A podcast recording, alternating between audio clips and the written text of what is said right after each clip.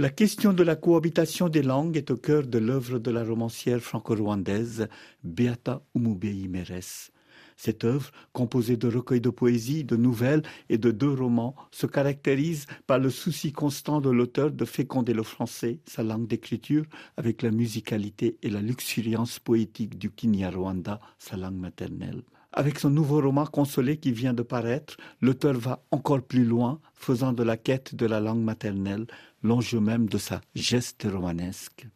Le Kinyarwanda, perdu et retrouvé, devient ici en quelque sorte un protagoniste du récit. Beata Meres.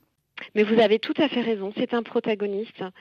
Quand on est écrivain, écrivaine, la langue n'est pas qu'un matériau. Pour moi, c'est un compagnon de tous les jours. J'ai deux compagnons, le, français et le Kinyarwanda, et deux amis euh, avec lesquels je chemine au quotidien. J'ai appris à lire et à écrire en français. Donc c'est la langue euh, par laquelle je suis rentrée dans la littérature. Mais par contre, je n'ai pas abandonné, chemin faisant, euh, le Kinyarwanda qui, qui a toujours irrigué mon imaginaire et qui est un des piliers de mon identité. Pour consoler aussi, personnage éponyme du nouveau roman de Beata Meres, la langue, les mythologies de la terre rwandaise constituent les piliers de son identité. À 72 ans, Consolée est une vieille dame énigmatique, à la peau cuivrée et résidente d'un EHPAD quelque part dans le sud-ouest de la France. Atteinte d'une maladie neurodégénérative, elle a du mal à se souvenir de son passé récent, mais son esprit est envahi par les souvenirs de l'enfance. Cette femme est euh, atteinte euh, de maladie d'Alzheimer et au fur et à mesure que sa mémoire s'efface, euh, le français disparaît et fait place à une autre langue dont tout le monde ignore l'origine dans l'établissement.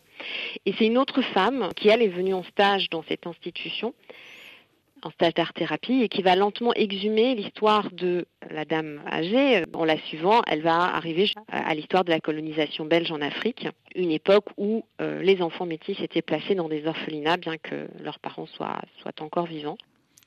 Consolé est né dans le Rwanda colonial, raconté en alternance avec sa vie en Europe depuis son adoption par un couple belge.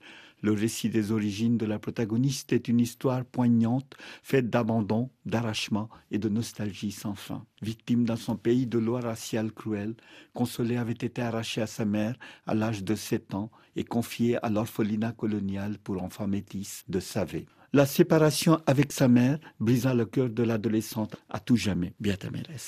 C'est une enfant que l'on a déclarée orpheline alors qu'elle ne l'était pas. Elle, va grandir toujours avec la peur d'être abandonnée. Moi, je pense qu'elle souffre d'une peur fondamentale qui est celle de naître à sa place nulle part. Consolé est un roman bouleversant et poétique sur le manque, l'exil, la vieillesse. C'est aussi un roman sur l'histoire, l'histoire coloniale et l'histoire postcoloniale mise en résonance à travers la rencontre de Consolé avec Ramata, la stagiaire sénégalaise de l'EHPAD des oiseaux. La sororité qui naît entre les deux femmes conduit la Sénégalaise à s'intéresser de près au mystère des origines de la vieille dame. En même temps, Ramata se réconcilie avec sa propre histoire d'immigré en s'inscrivant dans l'histoire longue de sa famille. Le présent n'est-il pas une conséquence du passé? rappelle Beata Meres, citant Nadine Gordimer mise en exergue dans les pages de garde de son éblouissant nouveau roman.